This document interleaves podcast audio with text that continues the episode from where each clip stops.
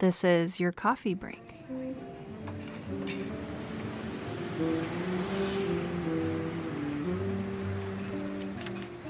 Hey, Sarah. Hi, how are you doing? Doing awesome. I'm I'm kind of like scrambling here. You could probably see my... Uh, I'm going to Mexico in like two days, and Dude. I have not planned at all, and like I need to get my stuff in order. Well, we'll keep this short. I won't uh, keep too much demand on your time here. And what are you going to Mexico for? I'm going with this organization called Journey to Journey.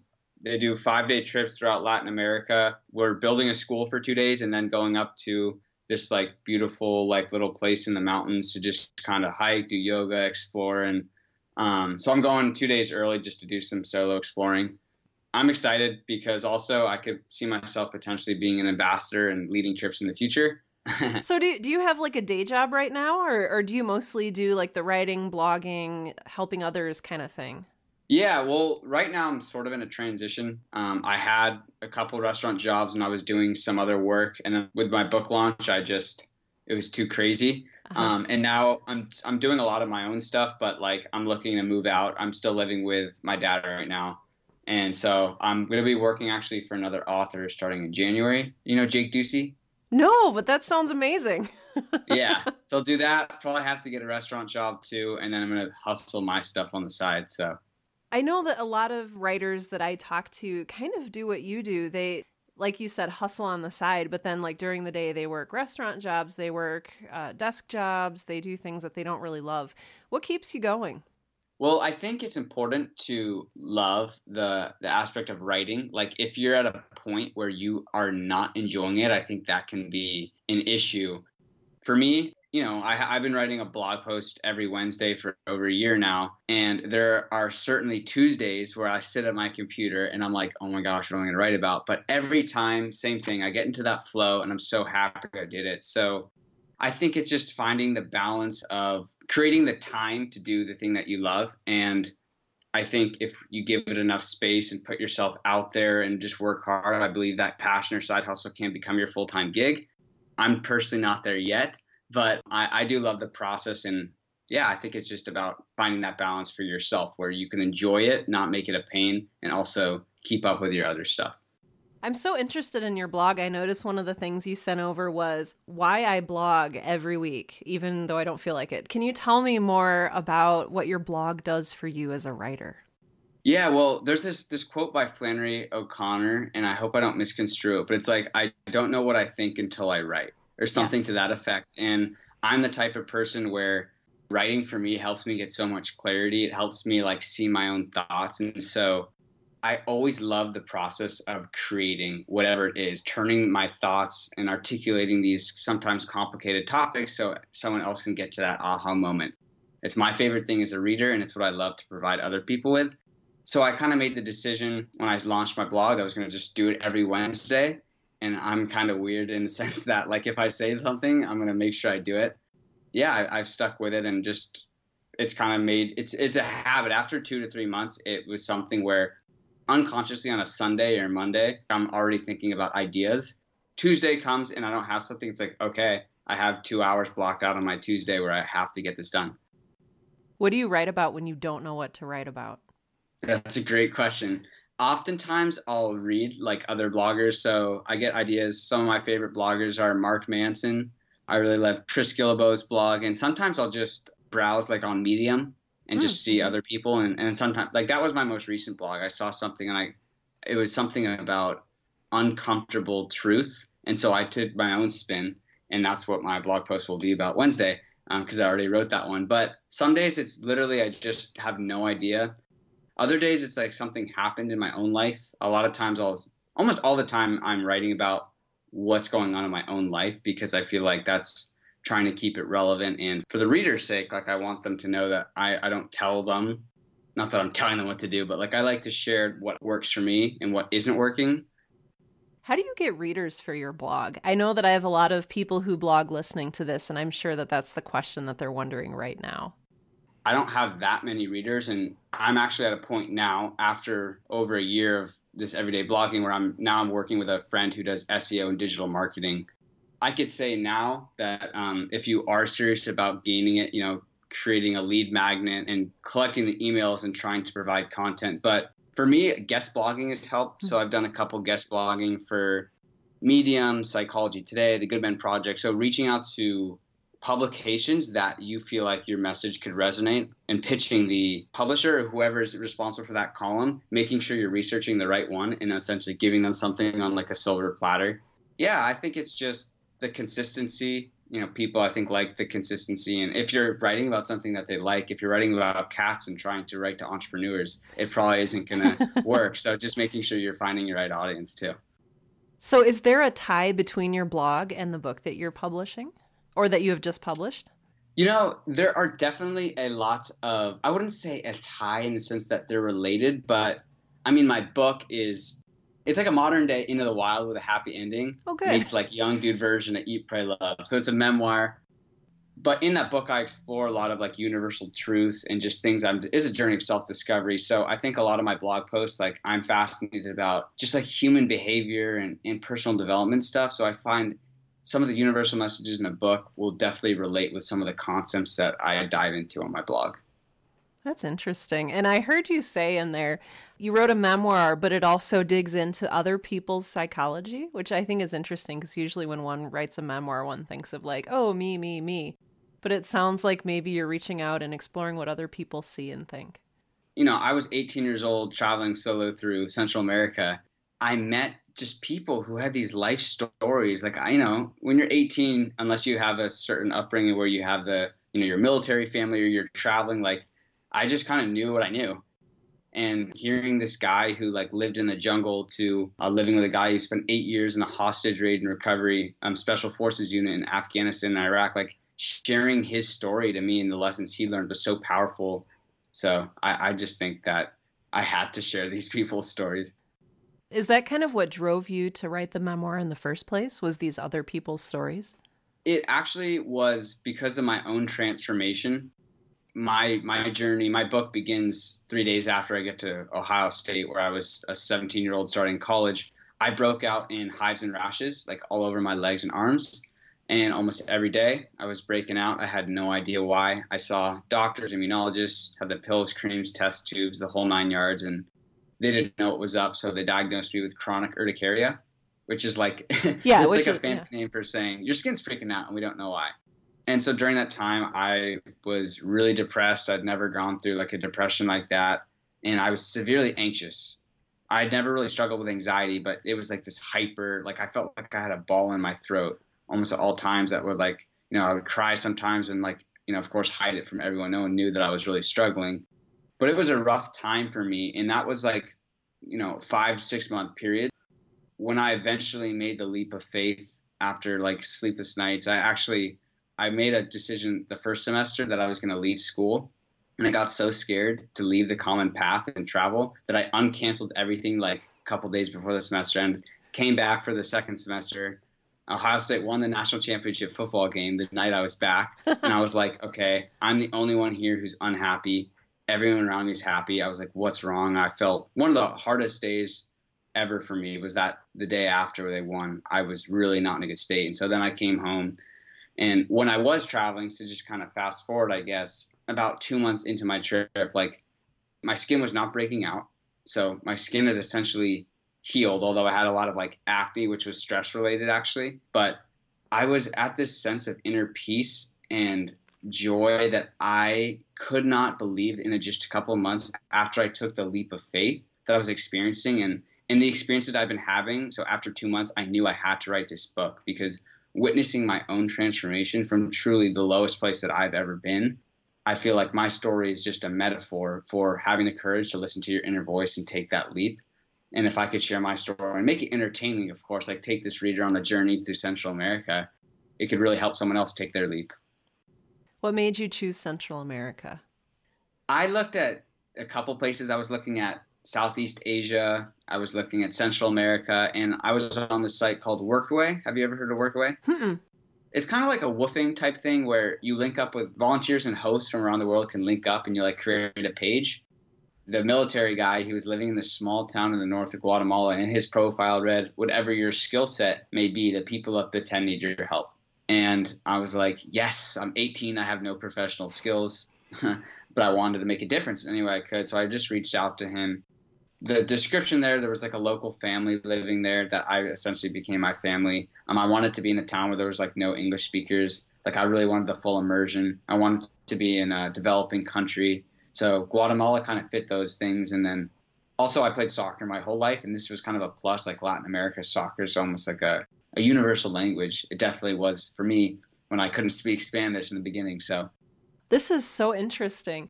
You talk about wanting to do this out of wanting to help others, like you wanted to help other people. Where does that come from for you? You know, that's interesting. I think a lot of it stems from just kind of empathy, maybe you could say. I remember when I was twelve years old, I watched the movie Blood Diamond. I don't know if you've ever seen Blood Diamond. And I got like really disturbed by the reality of child soldiers. Like I didn't know that was real. And I remember I ended up doing this project. I was a soccer player, so I did like soccer stuff to this village in Kenya. They weren't child soldiers, but like something about Africa like spoke to me. I was twelve. I didn't really know. I think growing up, you know, my, my parents instilled in me the importance of having a worldview and understanding how other people lived. And I think the biggest one for me was, you know, in the book, I talk about the relationship I have with my dad. You know, we're really close, but I watched him grow up in a job that he really disliked. And, you know, he was doing everything he could to provide our family with amazing things. And, you know, one day he just came home and kind of just didn't, wasn't at his job. And this was like a while ago. And then my parents eventually, you know, went different ways. But for me, just seeing what happened when someone doesn't consciously think about their job or have the courage to pursue something that fulfills them, I see the pain that that can create. And I just want other people to awaken to the gifts within them and have the courage to pursue it, because it's the process for me over the product at the end of the day. I love that. I love that you do that. I love that you are driven. It sounds like driven to do this. There's just something really lovely there. Thank you for sharing that. I know that a lot of people, you know, when they're faced with hardship like you were, when they're in a bad place, their first thought is to escape or to maybe indulge themselves or find the best medical professional they have. I think it's really telling that you went out and did something that took you away from yourself, that that took you into a place where other people were. Is this something that you would not maybe like suggest for other people, but is this something that you would encourage other people to seek out and try? And is this something that you talk about in your book? I definitely think that if you're going through a rough time or are in that place, I think service, of course, is a really powerful thing that can really change your life. And the same with traveling. And of course, if you could do both, that's probably like two birds with one stone. But I think it's not, of course, the only way. At least I can only speak to my experience. Like part of the reason what drew me to do that was, like you said, I had tried all the medicinal stuff, but I realized that I hated my everyday life and I wanted to stop numbing it and I wanted to stop living for the weekend. And, you know, my skin stuff, I could not escape the physical distress that was my everyday life. So I really had to start questioning the why and everything. Like it really forced me to. And I think part of the reason that I seeked to go off the beaten trail to Guatemala was because I felt like I needed something to nourish my soul that was so far from anything that I could understand, like just beyond my limits of perception. And I think when we do put ourselves in a position that is uncomfortable, that does challenge our worldview, it can it can create a shift in us, and it forces you to start thinking in different ways because it's our environment. And, you know, our environment kind of, they, they say envi- your willpower is finite, but your environment can change everything. So putting yourself in a physically different environment can kind of change your thoughts. And that definitely worked for me. Like it was tough because I remember thinking like how good I had it too. Like I was a Western kid, you know, I have a skin condition. Kids are in war torn areas. So like I remember thinking that, but those thoughts didn't necessarily serve me either. Like they weren't making me feel better because I was still really struggling myself. So just thinking about how I had it better wasn't necessarily helping because I was really struggling. But then again, going and seeing it firsthand and being a part of some of that stuff was very powerful. You use a lot of words that talk about transformation. And I'm so curious, what got you thinking about transformation? Do you have like a mentor, or were there, you'd mentioned some books and blogs earlier that you had read? I am fascinated by transformation because my own story, everything in my whole life has shifted when I finally took that leap of faith. And it's my inherent belief that when we take the first step, that is the hardest part. No one's ever fully ready. And that's what fascinates me about transformation. Like when anyone starts on an entrepreneurial endeavor or changes their path or tries something new, it's impossible to know the outcome. You can envision it, but you, it's like faith in taking that first step. So what fascinates me with transformation is witnessing my own. I'm fascinated by how other people do it. And I noticed that common thread where we all have the doubt and the fear and the inner struggle and the inner turmoil about that first step because we, we fear uncertainty. I just like delving into that and and kind of like going through the thought process, because I think that one of the biggest things I learned when I was struggling to also just why I love writing, you're never alone with what you're thinking. And it feels like you can be. I know I always sometimes I'm like, am I the only one? But like when you write and you can express that, like when you reach someone else, they go, oh my gosh, it's not just me. I think that's powerful. So I try and share that because when I read that stuff, I'm like, yes, like it's not just me. Oh, I agree with that so much. And just for our listeners, how can people find your blog? Yeah, so my name is Jake Heilbrunn, and my last name is H E I L B R U N N. So jake heilbrunn dot com has my blog. Perfect. And the name of your book is, once again? The name of the book is Off the Beaten Trail, A Young Man's Soul-Searching Journey Through Central America. Wonderful. Where can people find your book? The book is available on Amazon. It's in Kindle and print version. Did you self-publish or did you go through a traditional publisher, or what avenue did you take there? I did self-publish, and that was a choice. Of course, had I wanted to traditional publish, I don't even know if I would have been accepted. I realized that as an unknown eighteen, nineteen-year-old kid, um, I didn't have a platform. Like I started from scratch, you know, b- trying to build my readership and following. You know, everyone has their different re- reasons, but I realized in my own case that I didn't have like a huge fan base to sell it to. And I heard the publishing companies don't like promote your stuff really. So yep. I was like, I'm going to self-publish it. And when I made that decision, I was very excited because to see some of these other major authors self-publishing gave me a lot of confidence.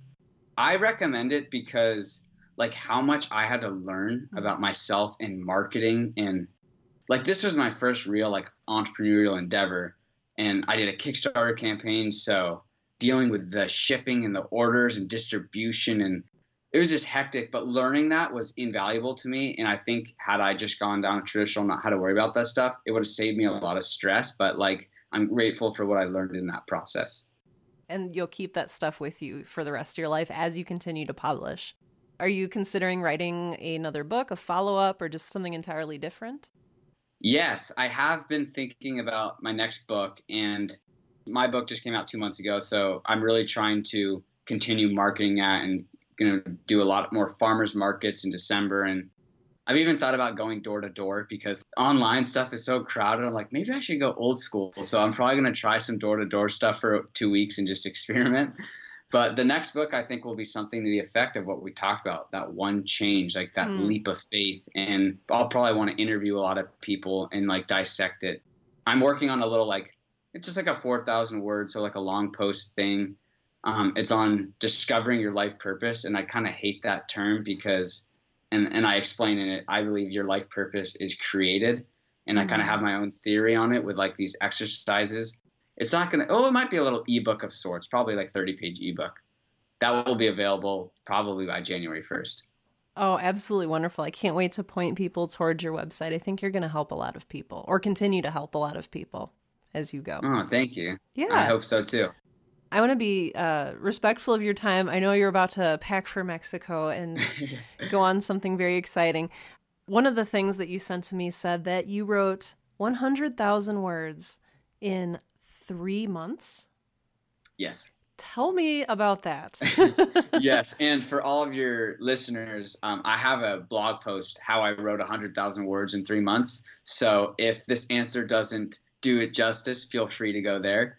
Well, I think first of all, like, and even today after the book, I almost had this like weird, oh my gosh, like I'd been working towards something for so long and then it happened. And like, of course you have to market it. I was like almost empty because I've never in my whole life felt such a strong purpose to do something, to wake up. So I'd wake up every morning for three months and just like jump out of bed to write this thing. And I've never felt that for anything. So I feel like having that strong, like I felt like there was a force pulling me out of bed.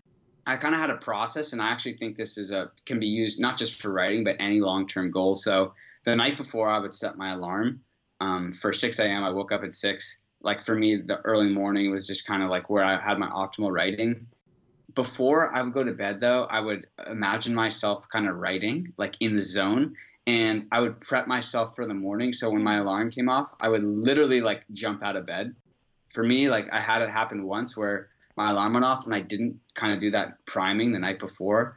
And I was like, oh, like maybe I'll sleep a little longer. But when I did that priming the night before, it's like you don't, you're just jumping out of bed. So that was like the first step. And then uh, I did a cold shower every morning, which for me just got me in the right mindset, kind of like, okay, like let's do one uncomfortable thing to wake me up and then I can do four hours of writing. And then I would get a little meditation. I did like ten minutes guided meditation. I have Headspace now, but back then I just found like Honest Guys on YouTube is an account. And then I would uh, do a little gratitude journal. And for me, like having the mindset before writing was really important to get me in the right frame of mind. And then Um, I get my coffee because, of course, I need my coffee. And then I would just start writing, usually for about an hour to – I had this Time. Have you heard the song Time by Hans Zimmer? Mm-mm. It's in the song Inception. It's like that oh, song. Oh, yeah, yeah, yeah, yeah, yeah. Yeah, there's like a ten-hour mix on uh, YouTube. I've listened to that probably too many hours to be proud of, like in the hundreds. I, it's embarrassing. But I would listen to that and just write. And then after about an hour, I would, that's kind of like my max. I would take a little break, did another hour. Then I would go work out or do yoga and do that process again. And really, for me, I found like four hours. I couldn't really do more than that to write what wasn't complete garbage, mm-hmm. um, as I could elegantly put it. But yeah, that process for three months, just the consistency of that. Cool. How many words were you averaging a day? Or did you not keep track of the word count during that time? That's a good question. So the final was one hundred six thousand words. Some day, I would say the average a day was roughly one thousand. Whereas some days, though, I was, I remember a couple days where I hit like two thousand plus. And those were the days where I was just like feeling it on point. And then there were for sure days where maybe it's closer to six, seven hundred. So I think it averaged, but I would say one thousand roughly. Something that was interesting to me was you mentioned that you did gratitude journaling before you wrote every day. Can you tell me a little more about that? Yes. I have my journal right here. Oh, that's awesome. uh, yeah. So every day I write five things I'm grateful for in the order, like, you know, I do the cold shower, then my meditation, and then straight after meditation, and I do like a little visualization practice, I'll do gratitude. And for me, it's actually been huge. Like it's hard to measure the effect, but like if there was a way to measure it in terms of like happiness, I feel like it mm. could be huge, because for me, it's just like focusing, it makes you focus on the amazing things that you have in your life. I feel like for whatever reason, like we're wired to like think about what we don't have. I yeah. feel like just, you know, that's just the way we are. So it makes me like focus on what I do have. And I think that that shapes the rest of my day. So if something else goes wrong, I'm like, oh, but you know what? It like makes you look for what you do have even beyond just that morning gratitude. So I found that that's been a huge practice for me that I've, I've stuck with. The happiness advantage. Mm-hmm. Have you heard that Mm-mm. TED Talk? Mm-mm. It's one of my potentially favorite of all time. I, I like, like too many of those to, to give a number one, but he talks about five things that make you happier. He's a Harvard psychologist. So one of them, he said, write five things you're grateful for for twenty-one days. So I did it and I was like, well, I'm not going to stop. So I, I don't take credit for it, but I, I could tell you it's definitely done wonders for me. That's amazing. I'm going to make sure that I link to that and your blog and your book and anything else that I should link to in the show notes for today's episode. There's a lot of blog articles there, so Good. There'll be plenty of stuff to look at. Wonderful. Well, I'm going to, Jake, I'm going to let you get back to your planning for Mexico slash packing for your Mexico trip. I'm going to wish you safe travels.